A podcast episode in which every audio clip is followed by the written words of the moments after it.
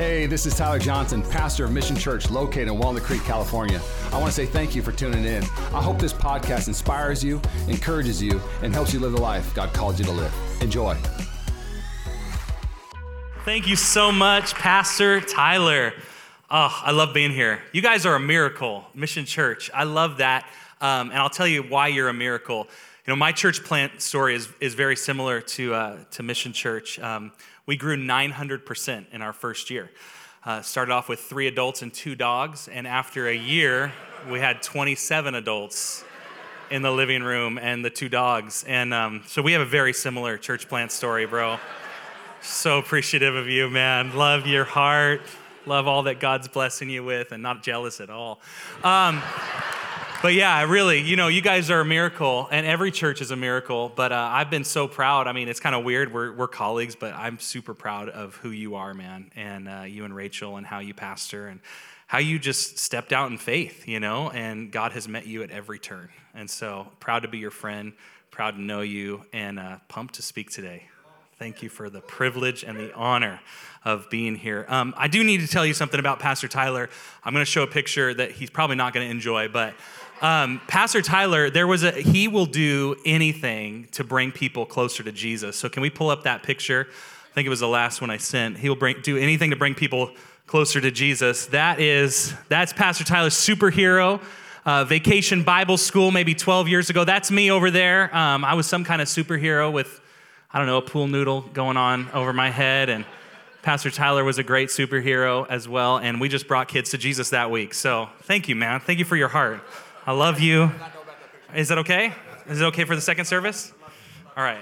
You're gonna invite me back? Okay. All right. So there's your pastor. He's a great guy. And uh, many of you know the first time I spoke here, we were over at um, Heather Farm, and uh, I talked to you about my minivan. And the first thing that happened, I, I have to tell you. Uh, we've got a great minivan, and um, I walked through the doors this morning, and somebody said, "Hey, how's? Did you bring the minivan?" And I was like, "Wow, it's yeah, I guess it's pretty famous around here, the minivan. So I just want to show you a couple pictures. My family couldn't be here today, so this is what we did with our minivan uh, this year. We uh, we traveled through six states with four children um, because we hate ourselves, and so uh, 15, 15 days. Six states, uh, 4,800 miles or something like that. We went all the way to Michigan from Sacramento. Um, and we, will show, we, we got to see Mount Rushmore. Is that coming up? Yeah, there's, there's a, oh, that's the Badlands of South Dakota. That's my wife and our four kids. And then we also got to see Mount Rushmore. Where's that one at? There, there's Mount Rushmore right there. Yeah. So we had a great time. That's my family. They couldn't be here today. They're practicing for a kid's Christmas play, and you can't miss those things because then you, you know, you sing wrong and stuff. So uh, that's just a little bit of what we've been doing with the minivan. Uh, it, it's really a nice, it's nice van. Um, it has a pop-up table in the middle, and the seats the swivel. And so we only have 30 minutes, so that's enough about the minivan. Um, We've been in a series at our church uh, called Draw Near, Draw Near, Drawing Near to God. And um, I felt like as I was praying about what to speak and what to share with us this morning, I really felt like the Lord highlighted one of those messages. And so I reworked it a little bit and uh, put it together for, for us this morning. Um, James 4 8 is this famous passage. Many of you will recognize it when I read it. Draw near to God, and He will draw near to you. Draw near to God, and He will draw near to you. God wants for you and I to have an intimate relationship with Him. That's, that's His desire. Uh, I think we have a choice, really. We can, we can choose formal relationship with God, or we can choose intimate relationship with God. And uh, on the formal side of relationship, you know, it's, it's a lot of rules. It's a lot of checklists. It's a lot of make sure I go to church, uh, do the Christian thing, check the right boxes, go at least on one mission trip a year, uh, you know, and do uh, at least two small groups uh, a semester, you know, different things like that. We can check the list. But God wants a God wants a connection with us, a relational connection, an intimate connection, and that moves past rules, right? That moves past just pure obedience, and it goes to a place of desire, a place of delight, a place of passion. God wants that from us. And he wants that for us because that's what makes Christianity amazing, right? When you have a personal relationship with Jesus, when he walks with you, when he talks with you, when he calls you by name, right? And you can have connection with him. And he wants that for every one of us, but so many of us settle for formal. And a lot of times we're taught formal growing up. Uh, many of our church traditions uh, teach us how to do formal Christianity, which is, hey man, do do what you're supposed to do. My parents were pastors in Auburn, California. Who's been to Auburn? Come on. It's a beautiful town. I grew up there 18 years of my life and then spent 10 years in Los Angeles, and it changed everything. Um, and it was a good change. It was a good change. But uh, I, I loved Auburn. I loved growing up as a pastor's kid and uh, doing all the church stuff. But there came a time right around 18, 19 years old where I had to decide that God was going to mean something to me besides just going to church, right? Besides just the rules, besides just the formal side of religion. And he was, I was going to have to go to a place of relationship with Him. And I believe that um, God would want us to take one step closer to that intimate connection with Him this morning. If we could just take one step every time that we gather, one step towards uh, more of what God has for us, one step more towards hearing His voice and hearing from Him and having a connection with Him that goes beyond a checklist but goes right to the heart of who He is and what He has for us. That, that verse, draw near to God and he will draw near to you. I think sometimes we have the picture of God where he's kind of, you know, maybe on his throne, just kind of sitting back and letting us kind of live our lives. And uh, he's kind of passive, right? He's just kind of a passive God who's up there in heaven, just kind of, hey, as long as you don't screw up, like we're tight, we're good. We'll see you, you know, at the end of your life, you know, when you get to come into eternity with him. But I don't think we serve a God like that. I think we serve a God who's actively participating in our lives, who wants us, who's leaning in and saying, oh, if they would draw near to me, if they would take one step towards me, I would come 10 steps towards them. But he puts the ball in our court every time, right? Draw near to God and he will draw near to you. Who has to take the first action? It's you and I. We, we take the first step. So the ball's in our hand, the ball's in our court, and God says, I have more for you than you could possibly imagine, but you're gonna have to do something with that desire. You're gonna have to take a step towards me. So, what keeps us from intimacy with God? My first point is this religion kills intimacy. Every time, every time. Religion kills intimacy. Let's look at Revelations 3, verse 15 through 17. It says this, and we're going to be in Revelations 3 most of the morning. And this is a letter to the church of the Laodiceans. And uh, as they're writing this letter, Jesus tells John on the island of Patmos, Hey, I want you to speak to them. I want you to write this letter to them. And this is some of what the content of what he says to write to the church of Laodicea. I know all the things you do that you are neither hot nor cold. Now, you, you, need to know this. This is a letter to believers, this is a letter to Christians. I know all the things that you do, that you are neither hot nor cold. I wish that you were one or the other, but since you are like lukewarm water, neither hot or cold, I will spit you out of my mouth. You say, I am rich, I have everything I want, I don't need a thing. And you don't realize that you are wretched, miserable, poor, blind, and naked. Everybody say, wow, what an amazing, inspiring, encouraging, passage of scripture to bring to Mission Church this morning. Aren't you just encouraged, wretched, naked, poor, miserable, right? It's so encouraging. Here's the encouragement we don't have to stay here right? We don't have to stay in the place of religion. We can go to a place of intimate connection with God, intimate relationship with Him. I, ha- I have everything I want. Listen to what they say I have everything I want. I don't need a thing. Has anybody ever studied psychology? Uh, there's uh, Maslow's hierarchy of needs. Has, has that come up in anybody's studies, right? Well, we have a hierarchy of spiritual needs, right? And uh, depending on how we approach God, uh, we can live our whole lives fulfilling needs that aren't the most important needs as Christians. The need to uh, do what's right or the need to obey or the need to be at church every Sunday on the front row, worship, you know, like crazy. Uh, make sure we're just there, present, doing everything that we're supposed to do, checklists, devotions. Anybody ever do the one year Bible reading plan? Anybody ever screw up on day seven, right? Try and go back and make it up, and it's impossible, right? That's checklist Christianity, that's checklist religion. Listen, God wants a deep connection with us. And if we don't settle that need first, everything that follows just doesn't go right.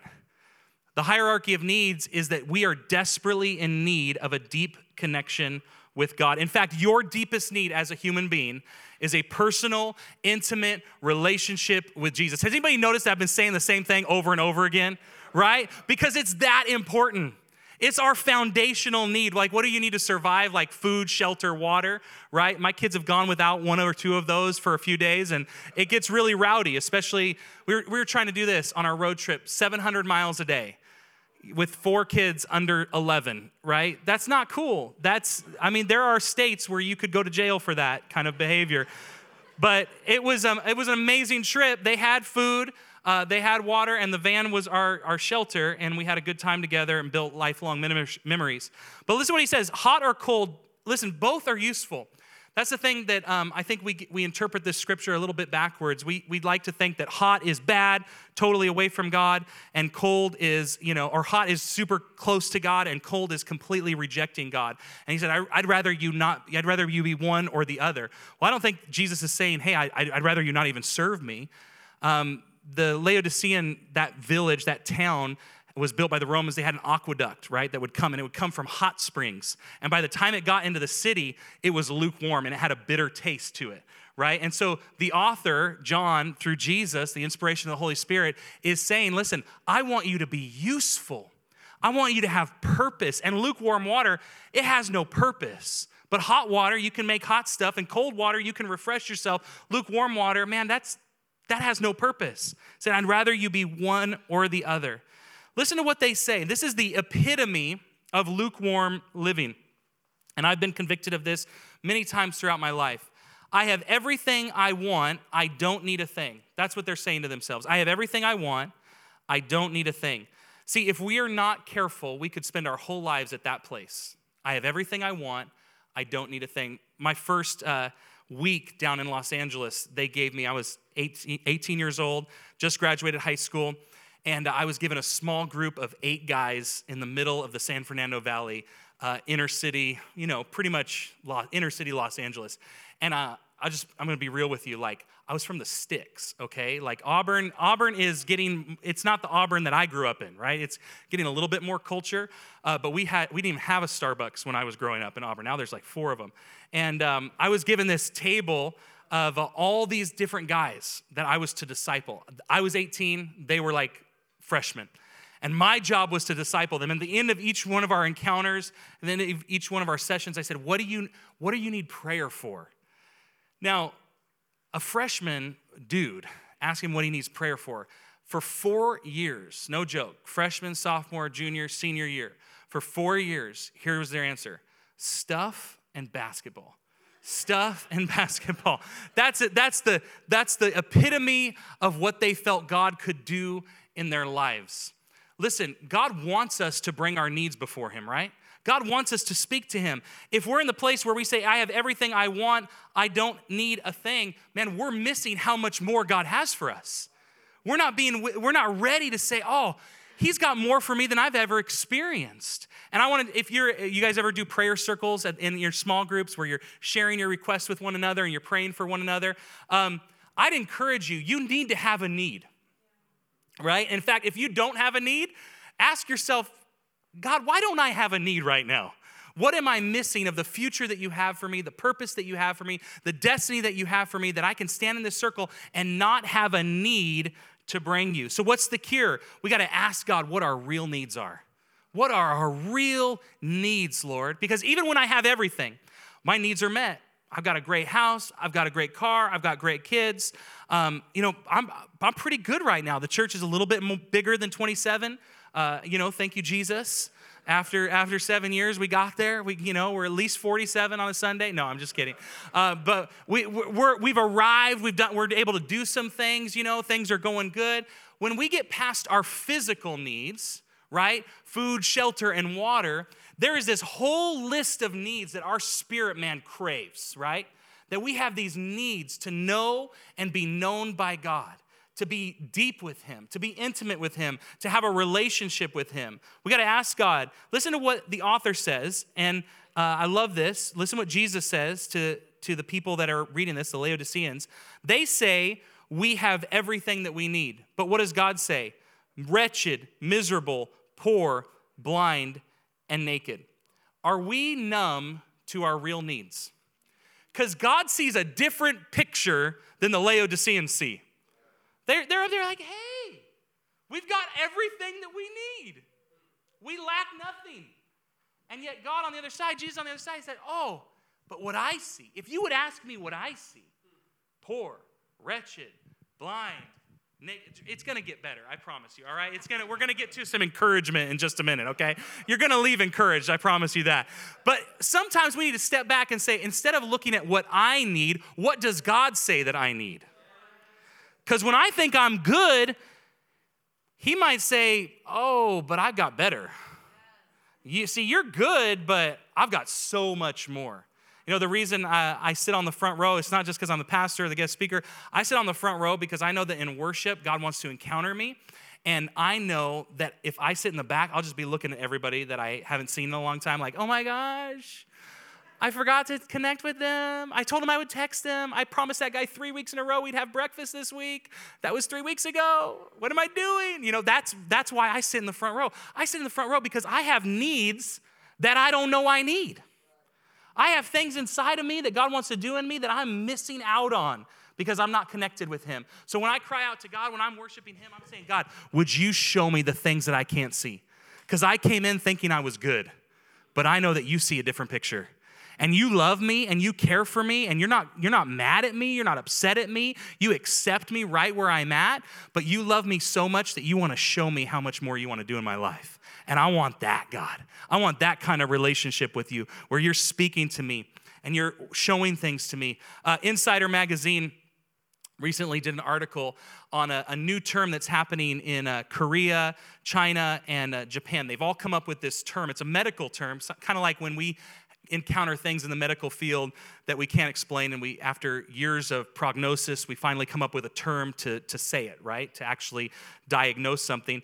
They've come up with a term in, Japan, in japanese they call it karoshi karoshi and it's, uh, it's the sudden death syndrome from overwork right um, and there's articles of people uh, literally dying at their desks in the workplace at a 116 hour work week, you know, um, which is just seven days a week, 16 hours a day. I mean, it's just insane, right? And uh, they, they pass out and they die from overwork exhaustion. So they coined this term, karoshi. I'm to read it to you, is occupational sudden mortality. Occupational sudden mortality.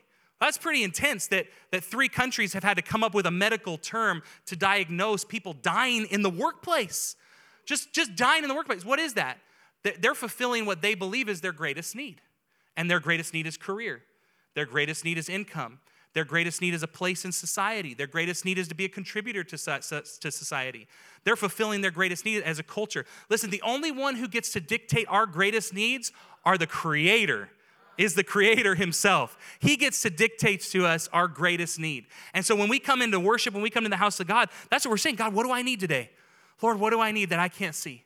God, how do I need you to work in me? Because I know I, I know my real needs, career and family, and I know the pressures of life, God, but I know that you have things for me that I can't always see on my own. Culture does not get to dictate our truest and highest needs.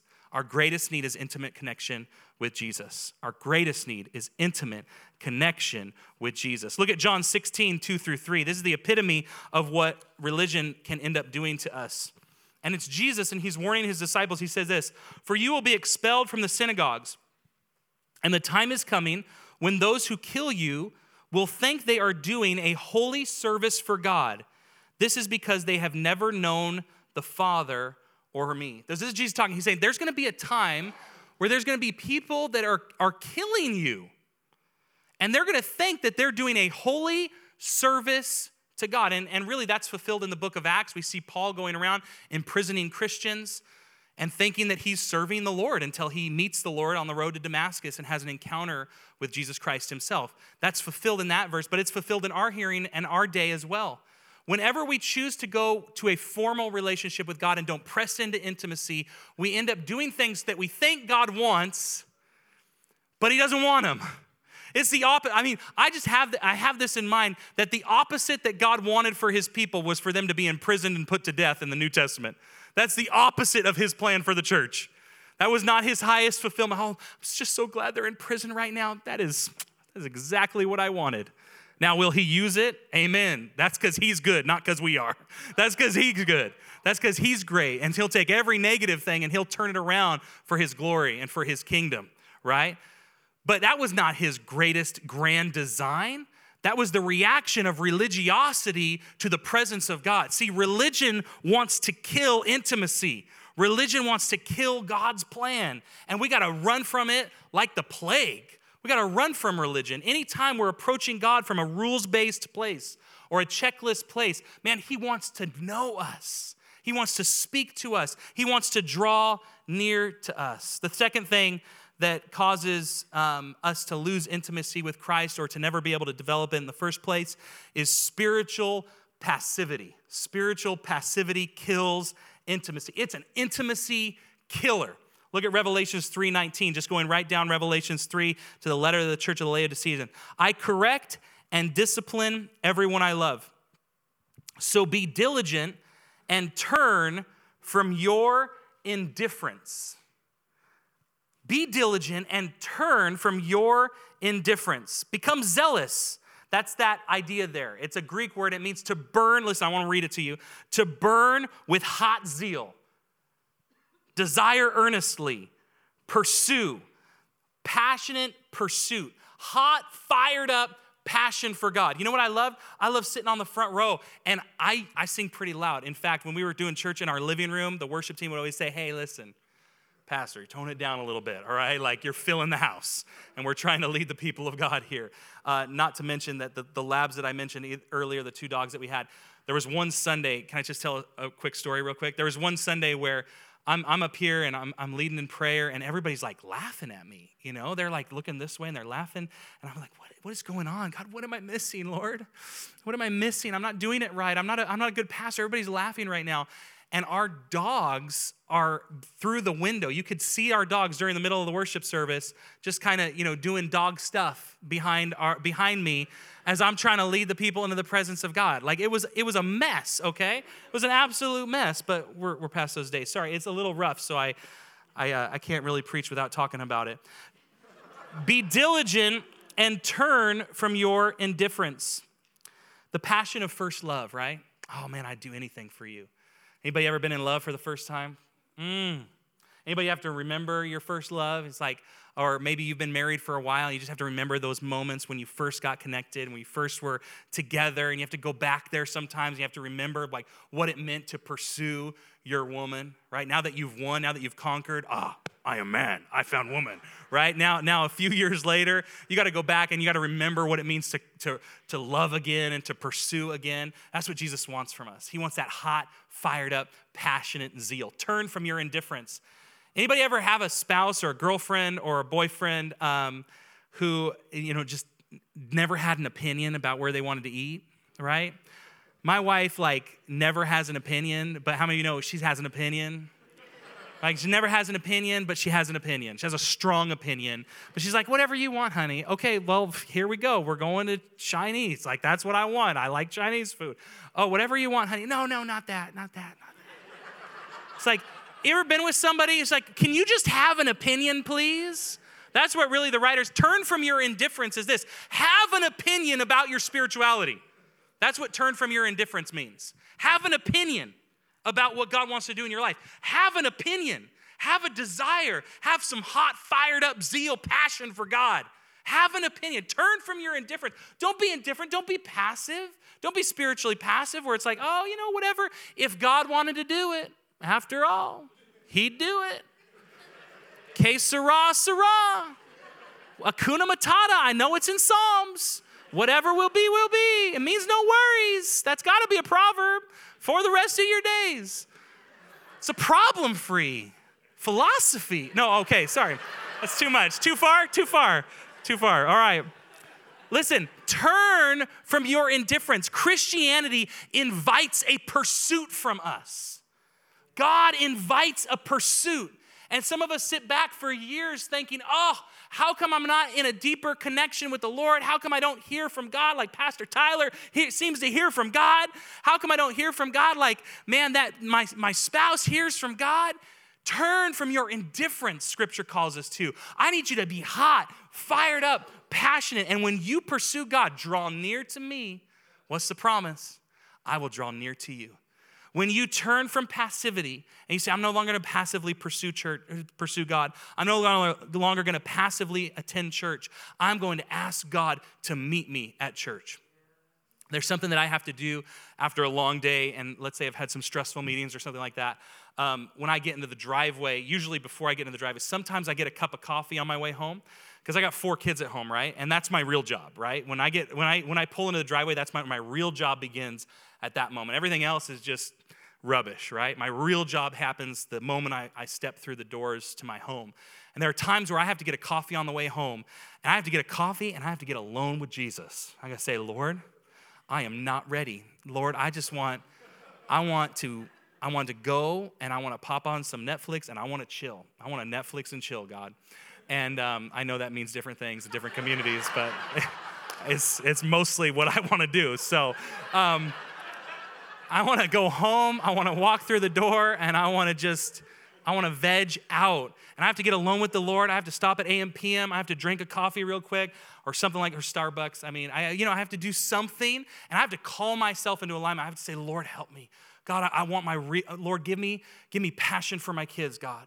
Lord, help me serve my wife tonight, God. Help me do the things that are really good to do, the, the, my real purpose, my real destiny. I have to talk myself up sometimes. Anybody ever have to do that? You're like, man, this guy's messed up, right? Well, you, I'll just, I'll just trust that you know what I'm talking about, even if you're not nodding your head, okay? Even if you're not nodding your head, I'm just gonna trust that you know what I'm saying, right? I have to talk myself into a feeling. I have to talk myself into passion. I have to turn from my indifference. Because here's the thing indifference is all of our defaults. We will all default to indifference with God. Well, you know, it's another Sunday. It's great. I guess if God wanted more for me, He would do more for me. No, no, no. He says, stand up, pursue me. And when you pursue me, you will find a life with God that you never thought possible, right? When we open the door to intimacy every day, that's the third thing we have to do. So, how do passivity kills intimacy, religion kills intimacy, and what is the answer? What is the answer for that? To open the door to intimacy every day. Look at Revelations 3, verse 20, just going right along down that letter to the Laodiceans. I want to say this Jesus is personal and persistent. Look at what he says. Look, look, I stand at the door and knock. If you hear my voice and open the door, I will come in and we shall share a meal together as friends. What is Jesus looking for from you? He wants to share a meal with you as friends. That sounds like intimacy. That doesn't sound like formal. That doesn't sound like go somewhere where God's at and leave and not take him with me. That sounds like go somewhere, get fired up, get hot passion, zeal in my chest, on my insides, and then go back home and say, God, let's share a meal together. He wants to share a meal together. Look, I stand at the door and knock. I love this. I never saw this before. He's knocking and he's calling. He's whispering at the door of our heart. Jesus knocking. There's a lot of things that Jesus could force us to do. You know, he could force us to respect him, he could force us to fear him, he can force us to obey him, but he can't make us love him. He can't make us love him. If we're gonna love him, we're gonna have to open the door. I love what Song of Solomon says, and it's a cross reference for this knocking thing that we see here. Look at this Song of Solomon 5, verse 2 through 3. And if you know what Song of Solomon is, uh, anybody know what that book is? All right, it's a, like a love letter. Um, it's got, there's some hills of Bether. Ask your mom what those are. There's hills of Bether. There's two fawns, twins of gazelle. It's some poetic, romantic language, all right? It's like, I will, you know, I will dine with you and cuddle with you all night long. You know, I'll say, come back in the morning. Like, it's, it's, it's pretty romantic, pretty hot and heavy. Don't read Song of Solomon alone. All right. Um, but Song of Solomon, listen, this is this kind of intimacy that Jesus wants for us. Look at this. I slept, but my heart was awake when I heard my lover knocking and calling. Everybody get the picture? There's a woman, she's in bed. We're the bride of Christ. There's, a, there's imagery, there's about who we are, what Jesus wants for us. Open to me, my treasure, my darling, my dove, my perfect, my perfect one. So if Jesus is standing at the door knocking, and we're supposed to be the ones that are listening, so he's knocking and he's speaking. He's knocking and he's saying some words to us. What could he possibly say, be saying? Listen to what Jesus is saying to each and every one of us. Open to me, my treasure, my darling, my dove, my perfect one. And then he goes on this My head is drenched with dew, my hair with the dampness of the night. You know what he's saying? It's raining out here. It's raining out here. Would you let me in? Open to me. When Jesus is knocking at the door of your heart, what do you think he's whispering? I love you. I love you. I want a relationship with you. I want intimacy with you. I want more than something formal. I want something personal. I want to have dinner with you. I want to come in. I want to dine with you. And listen, this is the tragedy of the response to the woman inside the door. This is the tragic response. But I responded, I've taken off my robe. Should I get dressed again? It's like, I'm in bed. I've taken off my robe. You really want me to come and answer the door? You want me to get dressed again? How inconvenient of you to ask me to get up from my bed. Anybody ever get in their bed? You know, you're, you're nice and snuggly and something happens. Last night, 2.30 in the morning, our dog barked, like at something. And I did not get out of bed, even though we have four children who desperately need me to protect them. I figure the doors are locked. The doors are locked. The dog will get the bad guy. Like, I just not get out of bed. Because uh, once you're in bed, it's like you don't want to get up. This is what's happening. Should I get up? I've taken off my robe. Should I get dressed again? And it goes even further. I've washed my feet. Should I get them soiled? I don't want to take my washed, clean feet. Anybody ever get in the bed without clean feet? Like, first of all, if you're not married, um, that could be part of the problem. Like, you, you know, you need a shower before you get into bed, right? You need a shower before you get in the bed. Um, but this is what she's saying. She's saying, I've already cleaned my feet. I'm ready for bed. You want me to get out of this bed and walk over this dirty, dusty floor to open the door for you? What an inconvenience. Well, what is the What's the dude on the other side of the door want to do? It's like, I'm here, my love. Listen to the words, my dove, my sweet, my treasured one. I mean, these, how many ladies you hear a guy talking to you like that? You're going to get out of the bed and open the door. My dove, my sweet. He never said that to me before. My dove, my sweet, my lover, my treasured one. Like, I wish you'd speak to me like that. Go ahead, nudge him, nudge him, nudge him.